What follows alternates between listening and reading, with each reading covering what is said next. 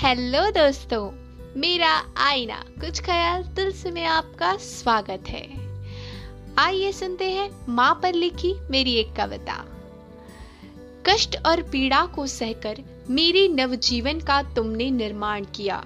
कष्ट और पीड़ा को सहकर मेरे नवजीवन का तुमने निर्माण किया। सहस्त्र वर्षों के पुण्य का ही ये परिणाम है। सहस्त्र वर्षों के पुण्य का ही ये परिणाम है। तुम ईश्वर की सबसे सुंदर श्रेष्ठ रचना हो, माँ।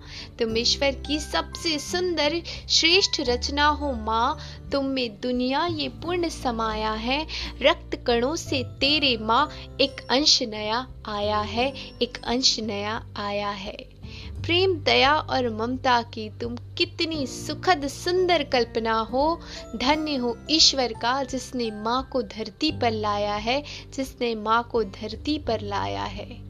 कोई मोल नहीं तुम्हारे प्रेम का माँ, कोई मोल नहीं तुम्हारे प्रेम का माँ, ऐसा सुखद स्वप्न तुमने साकार कराया है। तेरी संता पर आए आज अगर, तेरी संता पर आए आज अगर तो तेरा हृदय भाव विभोर हो आया है, तेरा हृदय भाव विभोर हो आया है। न जाने कितने बलिदान तुमने दिए होंगे, न जाने कितने बलिदान तुमने दिए होंगे और फिर गमों को खुद में समेट कर कितने ही महँगे उपहार मुझे दिए होंगे, कितने ही महँगे उपहार मुझे दिए होंगे।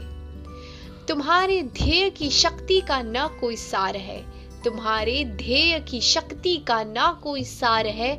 करुणा, ममता, धीरज का तुम में अथक भाव है, तुम में भाव है। प्रतिरूप हो तुम माँ अम्बे का प्रतिरूप हो तुम माँ अम्बे का तुम्हारे भीतर वेदना अपार है। मेरा जीवन तुमसे शुरू होना। मेरा जीवन तुमसे शुरू होना सहस्त्र वर्षों के पुण्य का ही परिणाम है। सहस्त्र वर्षों के पुण्य का ही ये परिणाम है। सहस्त्र वर्षों के पुण्य का ही ये परिणाम है। शुक्रिया।